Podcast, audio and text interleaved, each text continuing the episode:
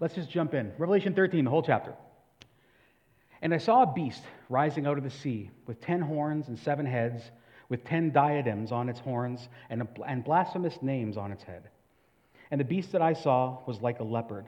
Its feet were like a bear's, and its mouth was like a lion's mouth.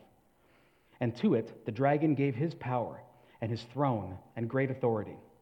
One of its heads seemed to have a mortal wound, but its mortal wound was healed. And the whole earth marveled as they followed the beast. And they worshiped the dragon, for he had given his authority to the beast. And they worshiped the beast, saying, Who is like the beast? And who can fight against it? And the beast was given a mouth uttering haughty and blasphemous words, and it was allowed to exercise authority for 42 months. It opened its mouth to utter blasphemies against God, blaspheming his name and his dwelling, that is, those who dwell in heaven. Also, it was allowed to make war on the saints and to conquer them, and authority was given it over every tribe and people, language and nation, and all who dwell on the earth will worship it. Everyone whose name was not, has not been written before the foundation of the world in the book of life of the Lamb who was slain. If anyone has an ear, let him hear. If anyone is to be taken captive, to captivity he goes. If anyone is to be slain with the, uh, slain with the sword, with the sword he must be slain. Or sorry, must he be slain. Here is a call for the endurance and faith of the saints. Then I saw another beast rising out of the earth. It had two horns like a lamb, and it spoke like a dragon. It exercises all authority of the first beast in its presence, and makes the earth and its inhabitants worship the first beast, whose mortal wound was healed. It performs great signs, even making fire come down from heaven to earth in front of people. And by the signs that it is, it is, it is allowed to work in the presence of the beast, it deceives those who dwell on earth, telling them to make an image for the beast that was wounded by the sword and yet lived. And it was allowed to give breath to the image of the beast, so that the image of the beast might even speak and might cause those who would not worship the image of the beast to be slain. Also, it causes all, both small and great, both rich and poor, both free and slave, to be marked on the right hand or the forehead, so that no, uh, no one can buy or sell unless he has the mark, that is, the name of the beast or the number of its name. This calls for wisdom. Let the one who has, the, under, the, has understanding calculate the number of the beast, for it is the number of a man, and his number is 666. Bum, bum, bum. Right? I say that because we do the Bible study every week, and, and the moment I read this in the Bible study, there's 18 verses here, but immediately people start saying, What is the 666 about? What's that about? What's that about? What's that about?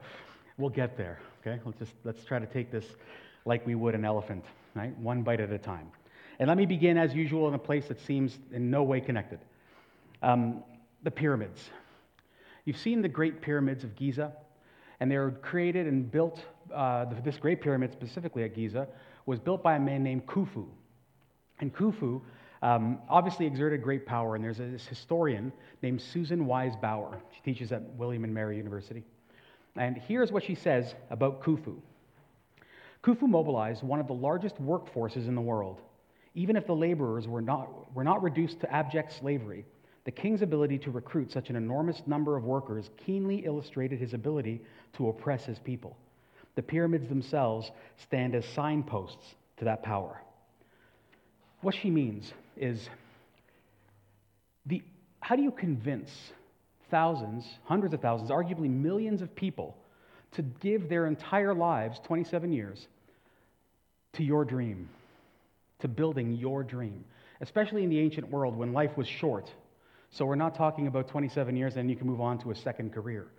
So, how is it that you do that? Well, the answer, says Susan Wise Bauer, and history and the Bible, is it's the two fists of power and persuasion. That's the way the pharaohs were able to do what they did when they built all these incredible things. Now, power, of course, is required. The state has to have enough power to force its will when needed. So it needs raw power. But Raw power alone isn't sufficient to build the pyramids. You need something else. You need persuasion. You need a story. And the story of Egypt uh, and the building of the pyramids is directly tied to the myth of the Pharaoh being an incarnate God. So, once upon a time, the pharaohs were understood to be gods incarnate. They were, they were sun god Ra. on earth. They were Osiris, they were Horus. But over time, that begins to be chipped away. You know, you begin to see things, right? You see them eating, and you're like, hmm, would a god have to eat? You see them dying, you see them getting sick. And over time, they start to lose it. And you see, actually, in the history of Egypt, pharaohs go from being the incarnate gods to being the sons of gods to being, you know, pretty smart guys to being humans. And interestingly, the trajectory of pyramid building in Egypt coincides with the strength of that myth. Once, when you see, when, you, when, when the world thinks that the, yeah, you are a god and the gods support you, they're a little less likely to rebel and to assassinate you in your sleep. And they're willing to work because they know they can run afoul of a powerful state and the god, excuse me, and the gods. But as they start to see them as humans, you begin to see in the history of Egypt the pyramids get smaller, fewer, and less intricate until they eventually disappear. Because then the pharaohs are just trying to hang on. In fact, if you know the history of Egypt, it disintegrates into dozens of kings all over the land. And so, this connection, this tie between the power and the persuasion of a state is important because when we look now at this passage here, we're seeing this exact same thing on display. In chapter 12, we're told that there's this dragon, Satan, and he has a, he's bent on harming and hindering God's people and his creation on earth. And chapter 13 then says, here's how he does it the way he exercises his control over the earth and how he's trying to, to carry out his plan is through the, the two fists of power and persuasion. And each beast is a different one. The first one is power, the second is persuasion. But all of them are connected. And so, when we look at this, we're going to see three simple things. We're going to look, consider the power of, the, of Satan, the power of the beast, the persuasion of the beast, and then lastly, the perseverance of the church. How do we survive? And not just survive, but thrive in the midst of this power and persuasion. Okay? So let's do that. First one is power. So the first beast, who is this beast? First question we have to answer right away. And as always, stop let's not, let's not uh, try to make something out of these weird, bizarre images until we have looked and seen what the Old Testament tells us. Because what you find throughout Revelation, and here is no exception, is that John is seeing things not originally. He's seeing what other people throughout the Old Testament have seen before, but he's seeing them sometimes with a new twist. And so when you go back and see where these visions occur at first, they help you understand what they mean now. And so, when you go to, to Daniel chapter 7, you see Daniel has this dream, and he sees four creatures. And these four creatures, unsurprisingly, have the body of the lion, another one a bear, another a leopard. And the, third, the fourth one is indistinguishable. He doesn't really say what it is, but it does have 10 horns. So then when we turn here, we see that John is seeing the exact same thing, but he's seeing it all rolled up into one. They're not four separate creatures, but this, this vision of four different things has become one in, this, in, John's, in John's vision. Now, we have the benefit here of the Bible telling us exactly what this means, because Daniel goes on to say what these beasts are, and he says it in chapter 7, verse 17 and 25, so I'll put it on the screen. These four great beasts are four kings who shall arise out of the earth. He shall speak words against the Most High. He shall wear out the saints of the Most High and shall think to change the times and the law, and they shall be given into his hand for a time, times and a half a time. So John or Daniel clearly says, hey, what I'm seeing are nations, they're empires. Specifically, it's Babylon, the Persians, the Medes, and the Greeks. So he sees these, every beast that comes out, he says, these are nations, they're empires. And so when John sees it, what he is saying is, this beast is one, it, represents state power. These are nations. So one of the, the fists that, that the dragon will use to oppress and hinder the God's people on earth is the state, the government, the apparatus. Hold on, conspiracy theorists. Well, don't go too fast. We'll get there. But this is clearly what John is getting at, that this is a state power. Now, what do these states do, however? And John says something quite interesting, and it's similar to what Daniel says, so it's not inconsistent. He says the primary, primary uh, issue with the state, at least in this first beast's uh, description, is blasphemy. Blasphemy is, of course, speaking unreverently about a god. That's what blasphemy generally is. But in this, in this sense, what blasphemy is, is trying to become God. It's every time we try to, well, let me just use Darrell Johnson. Darrell Johnson is a New Testament scholar and a pastor. Here's what he says about this The beastliness of political power is born of blasphemy. Political powers do not set out to be best, bestial, they set out to be their own master. And in the process, they turn bestial. No one can be God but God. When the state seeks to be God, it does not become divine, it becomes demonic. And so, when Paul in Romans says the government is good, it's there, it's meant to be a help to you, it's meant to, to, to be an agent of human flourishing, he's right. That's what it's meant to be. But it only is so so long as it remains under God. You know the American Constitution, one people under God? The idea is there's like this umbrella, and you sit, and we're, so long as we are under God, we're okay. The moment the state, or anybody for that matter, steps outside of God, from under Him, you become blasphemous. And the reason is the moment you do that, you start saying, I am the authority, not God. And so when he says that blasphemy is what comes out of the state, out of this, this beast, he's saying this is exactly what nations tend to do. The more they turn from away from God, the more they flounder and they cease to be agents of human flourishing.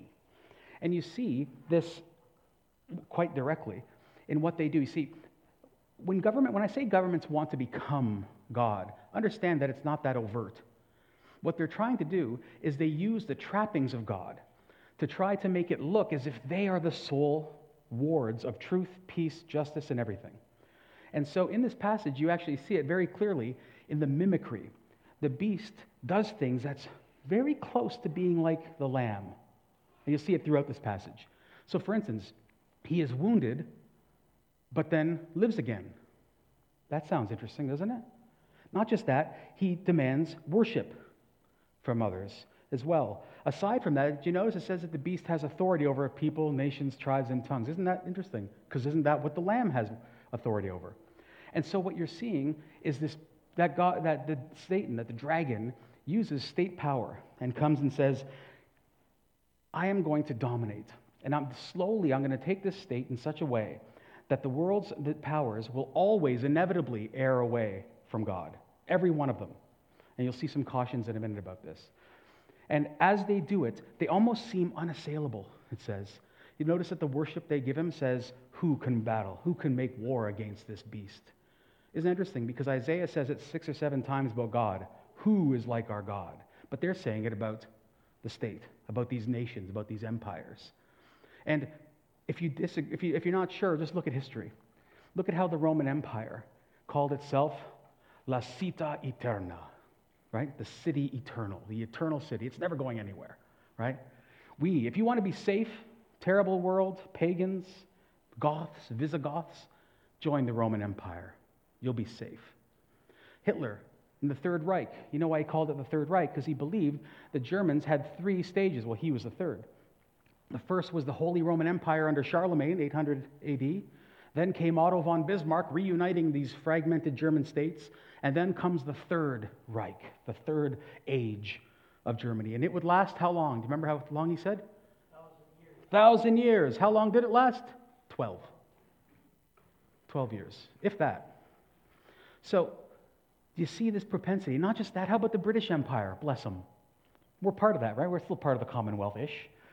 And the sun never sets on the British Empire. You see how it boasts of itself. How, look at America.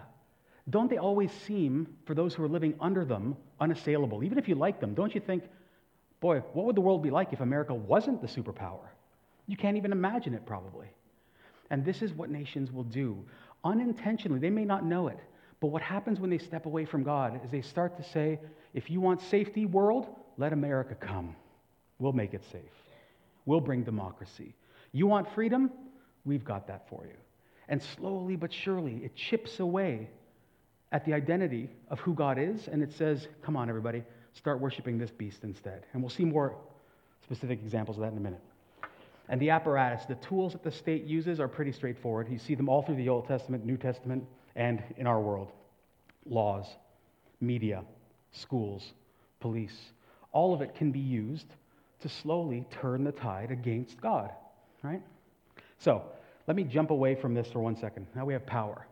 So the first fist is power. This beast that comes, the first thing is power, but then you have the second beast that shows up. And who is this? And here's what you need to know about this one image is everything. Image is everything for the second beast. He is the propaganda minister for the first beast. He is, in fact, you see it immediately. The very first description is he looks like a lamb, but sounds like a dragon. Isn't that interesting? He looks like one thing, but sounds differently. And I mentioned to the Bible study group on Tuesday, reminded me of an old Flintstones episode. Who remembers this Flintstones episode?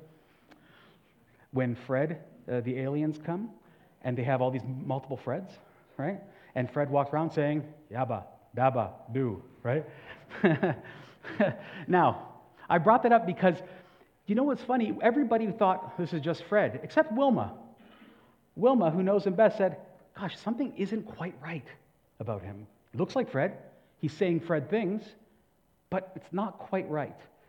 And the same idea is what this second beast comes. What his job is, is to breathe life. In fact, I mean, I'll just quote what it says.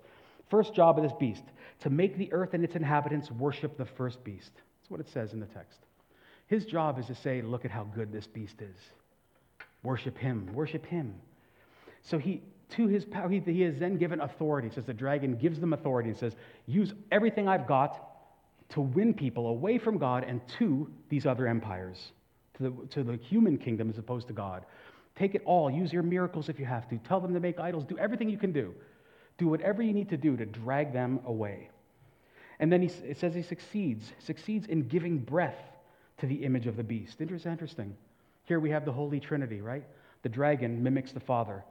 The first beast mimics the Son with his seven horns, or seven heads, like the, the lamb is described in chapter 5. And then we have this beast, the third one, that breathes life into the, into the second, into the, into the first beast. Who breathes life? The Spirit. So you see the mimicry again of God, the unholy Trinity, showing up in these beasts.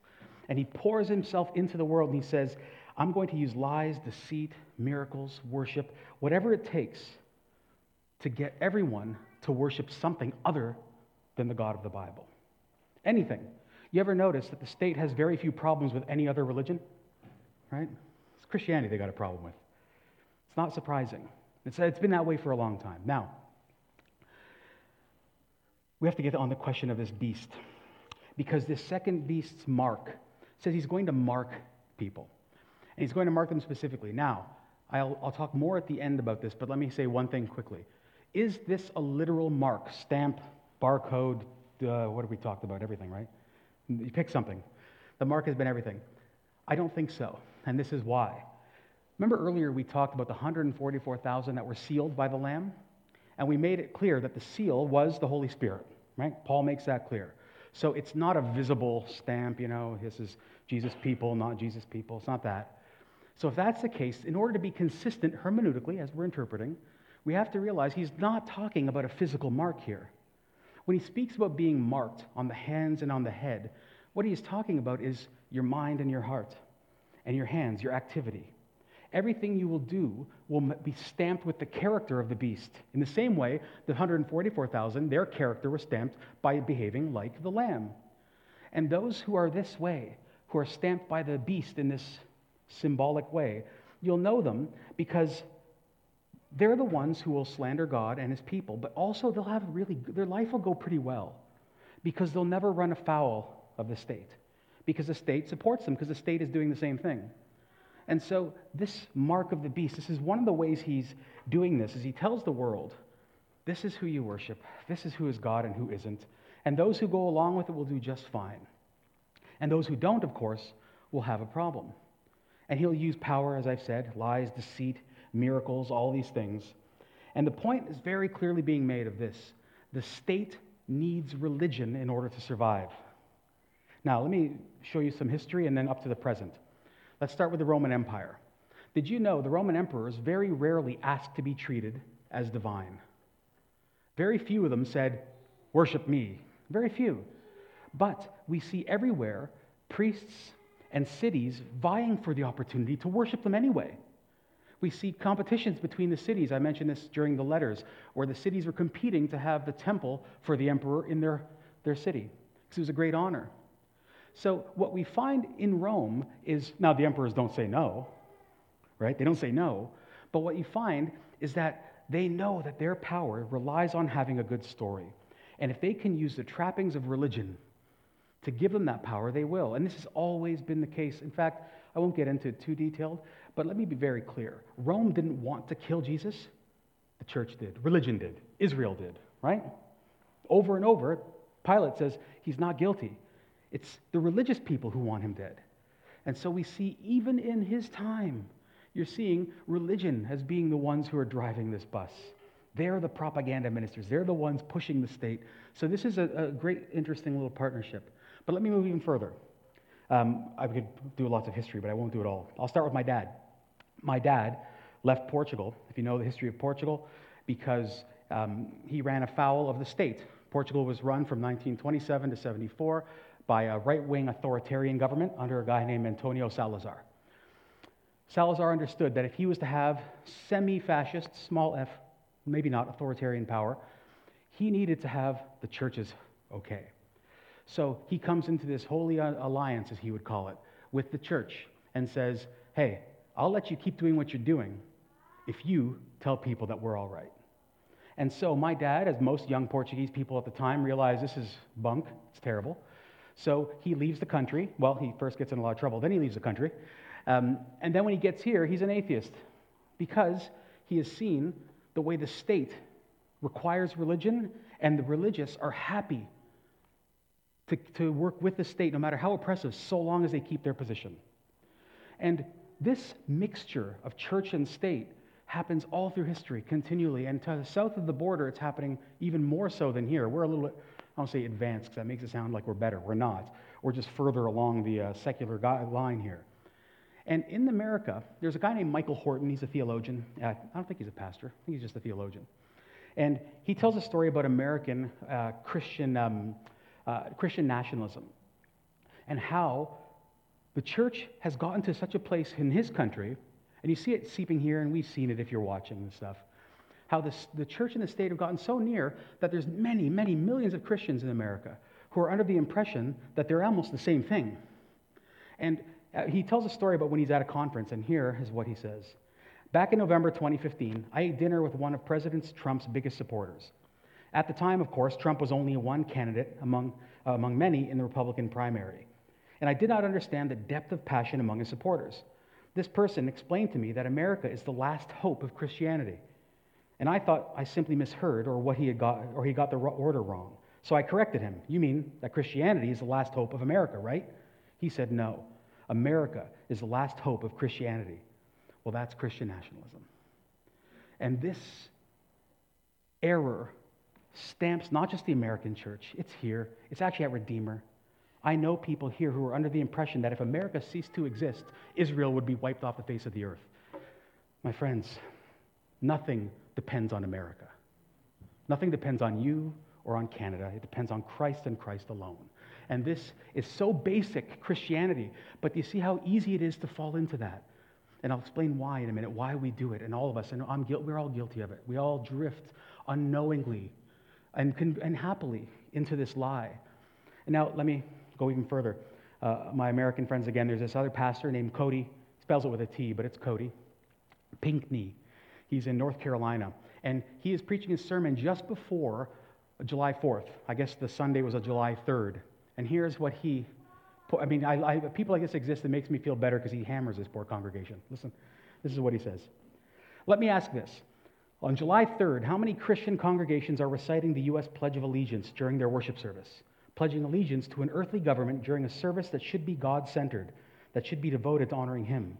Performing an act of obedience to one's country's government during a service that should celebrate the unity of God's people across all countries, across all tribes. Christians should be loyal to their country. In the right context, they should pledge allegiance to different countries' governments. But a service devoted to worshiping God is not that context. And if we face a very, sorry, and if we face a very great, da- sorry, we face actually a very great danger if we confuse civil religion with the worship of Jesus Christ. We face the danger of worshiping the beast. We are thus greatly dishonoring Jesus Christ. He's right.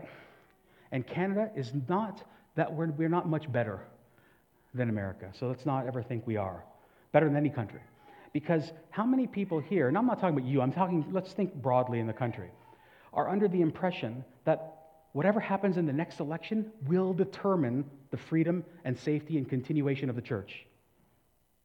It's not true. I don't care who's elected. The church will close when Christ says so and not sooner.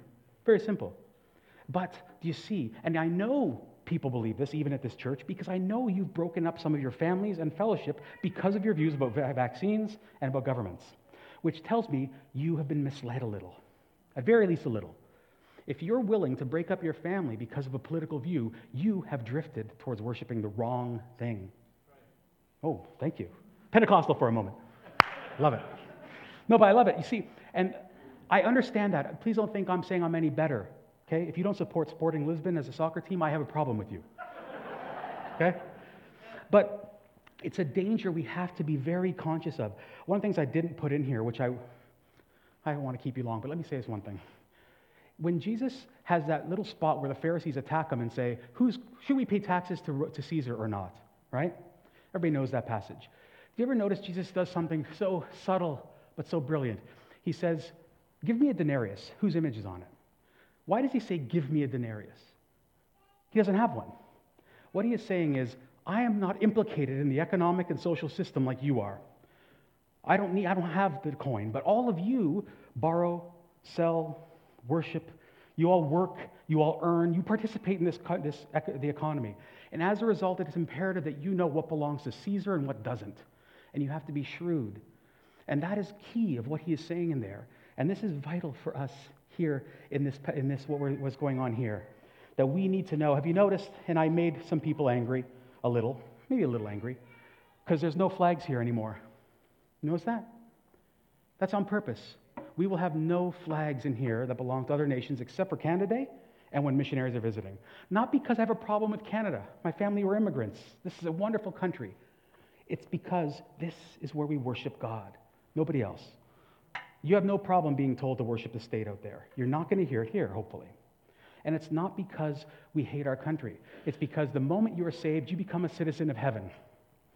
And as a result, I have more in common with a Christian in Mozambique than I have with a non believer down the street from me. I am bound eternally to them. I am here as an ambassador.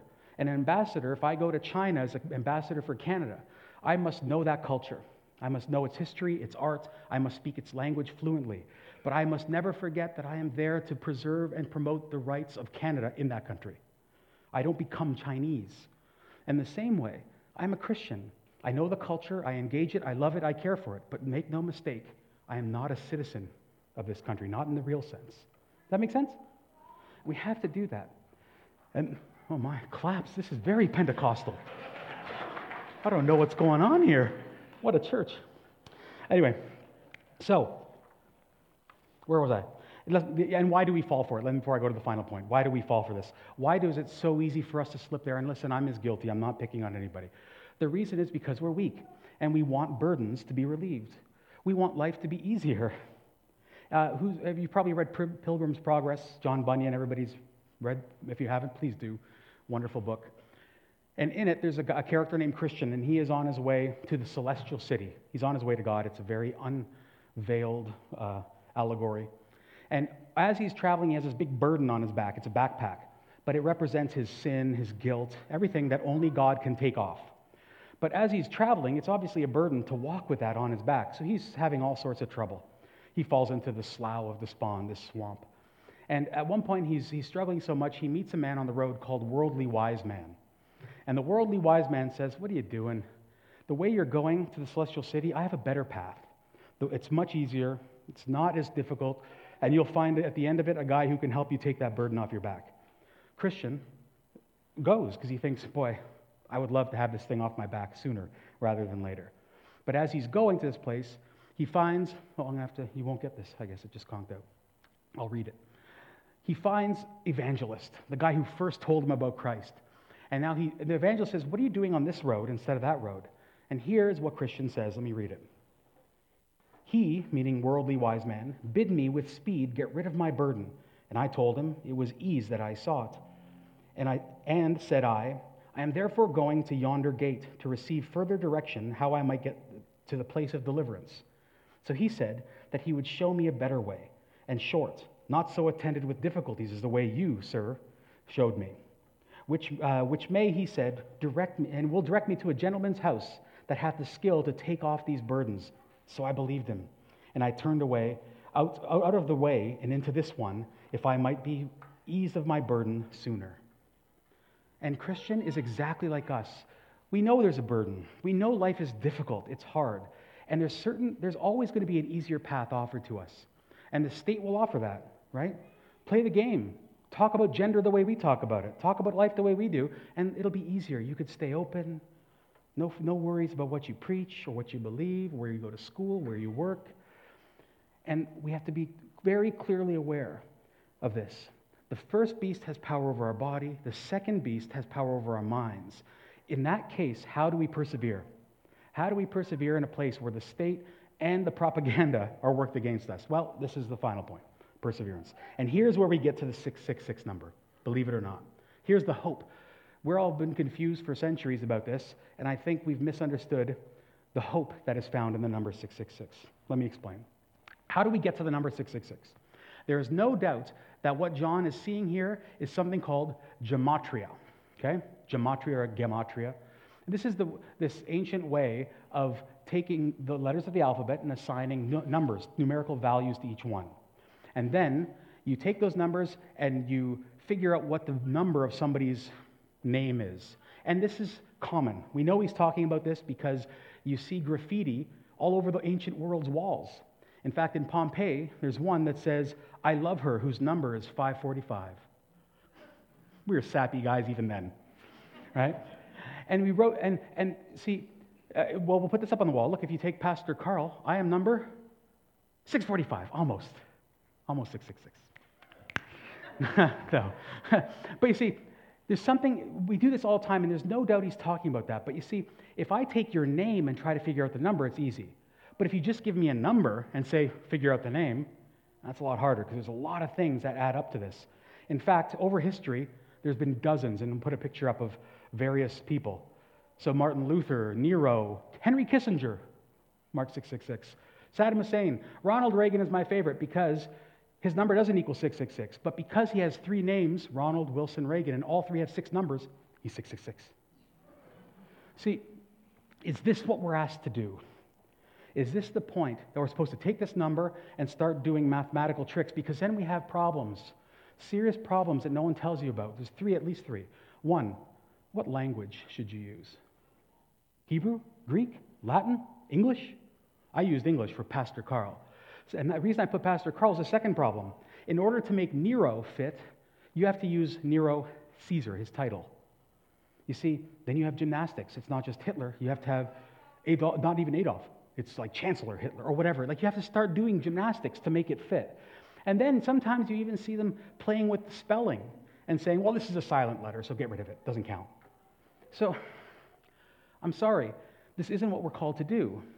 Instead, as we've been doing throughout Revelations, we see these numbers symbolically. And when you do, it not only becomes easier, but you see what the Bible is saying all through. So think about the number. Seven is the perfect number, complete, right? You've seen that all through Revelation. Six, however, is one less than that, which is incomplete. And I, you don't need me to tell you, not only do the rabbis say this all through Jewish history, but the earth is created in seven days, not six. It's six, but it's not complete until the seventh, right? Pretty straightforward. There's seven seals, bowls, trumpets.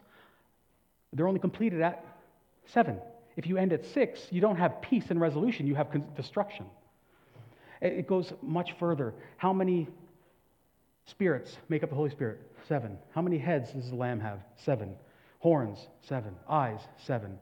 It goes on and on. In fact, Christ was killed on the sixth day, at the sixth hour.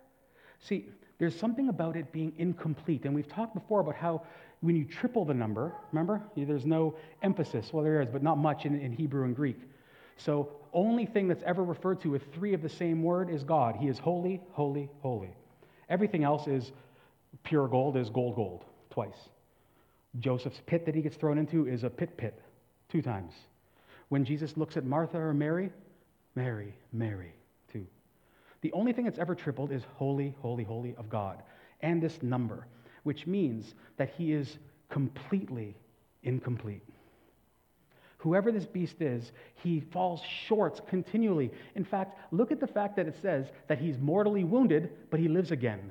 Notice it doesn't say he's resurrected. Why? Because if you're resurrected, you are born imperishable and you never die again. But Lazarus will live again. So this beast, for all his power, will die again. He's not resurrected. There's a sense all through the book of Revelation where you see this great power of the dragon and this unholy trinity, but he can't quite accomplish what he wants to. He's incapable of doing it. He can't because he's 666, not 777. Interestingly, if you take the Greek for Jesus, it comes out to 888. One better than seven. Interesting, isn't it? So, if this is the case, then we need to see that our hope and perseverance is found in the fact that we need to know that the enemy cannot win. And let me offer very practical advice because I think this, this calls for it. I've hammered a lot of things today. Four very, very, very fast things. First one, you, must, you and I must have a healthy suspicion of political institutions. We must, because all of them tend, will trend towards blasphemy. All of them. Because they eventually, like Adam and Eve in the garden, will slip out from under God. So always have a, whole, a suspicion of the governments.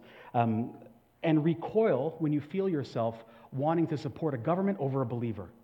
Recoil. You should immediately say, it's not a good sign. Okay?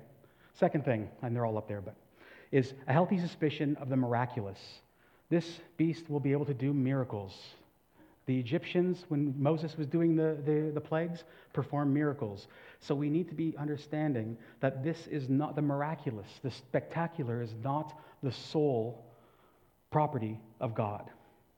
Okay, so we don't get tricked by these things. And the key is to ask, what is the origin of this sign and what is it pointing to? Because if it is of God, it'll always point to Christ and it'll point to binding his people to him, not to anyone else or anything else. So ask that question. If, if gold dust falls from the sky, like in Toronto a few years back, and you get gold teeth in your mouth, the question is, why? To what end? How does this glorify God? Right? We have to ask those questions. Second one, healthy suspicion of religion, yours and the church. So be suspicious of anything that calls you to trust a party, system, or anything over Christ. An example, again, is these ones I've pointed to. Your religion is just as fallible, so is mine, which is why my job is to spend a lot of time in the Word of God constantly and always listening to people smarter than me, listening to my peers to try to hold me straight as I possibly can. And you should be doing the same. Because how else will you know the voice? How else will you know? I'll tell you, if my wife was in this room, I would know because I'd smell her. I would. Not, it's not a bad thing, it's a good thing. I would know when she's in a room because of what she does, how she decorates it, how she thinks. All these things come out. When you are near enough to God, you know Him. And this is that last part. We need to be healthy preoccupation with Christ. And this comes through not in any mystical ways. It comes through very simply. You read your Bible and study it deeply. You pray. You have community amongst the saints who sharpen you. You serve and you adore Christ. Always be doing that. Until you've done enough of that, you're going to be easily fooled by the counterfeit. I've told you the story when I was at TD Bank as a kid working, and I wanted to learn, I wanted to see counterfeit money so badly. But they wouldn't. They said, if you want to know how to see counterfeit, money, know what the real money looks like. And I was very sad. I wanted to see the counterfeit. But instead, they said, no, if you know what the real one looks like, you'll smell the fake. That's what we do. We pour into community, we pour into the Bible, and then we go out into the world, not before. And this is where I'll really close. Martin Luther had his, he wrote a letter to a friend of his who was under threat of persecution from a king during the Reformation. And it sounds harsh, but me, I'll explain it. Here's what he wrote Why do you fear and worry? Be of good courage. Let your heart be strengthened. Do not overestimate that water bag who does not know whether tomorrow he will be a king or a worm. We shall reign forever with Christ. They will burn in hell with the devil. Now, understand Martin Luther, first of all. If you know him, that's pretty consistent. But as harsh as it may sound, it's an important reminder that the only reason we will reign forever with Christ is because he endured hell that we deserved. And we need to always be aware of that. The gospel persuades us by the sacrifice. When we look at the gospel, we're persuaded. And then by the power of the Spirit, we are able to persevere and meet our Father. And so we submit only to the power and persuasion of the gospel, nothing else. That's our job. We're persuaded by the Son, powered by the Spirit, and preserved for the Father. And with that, let's end.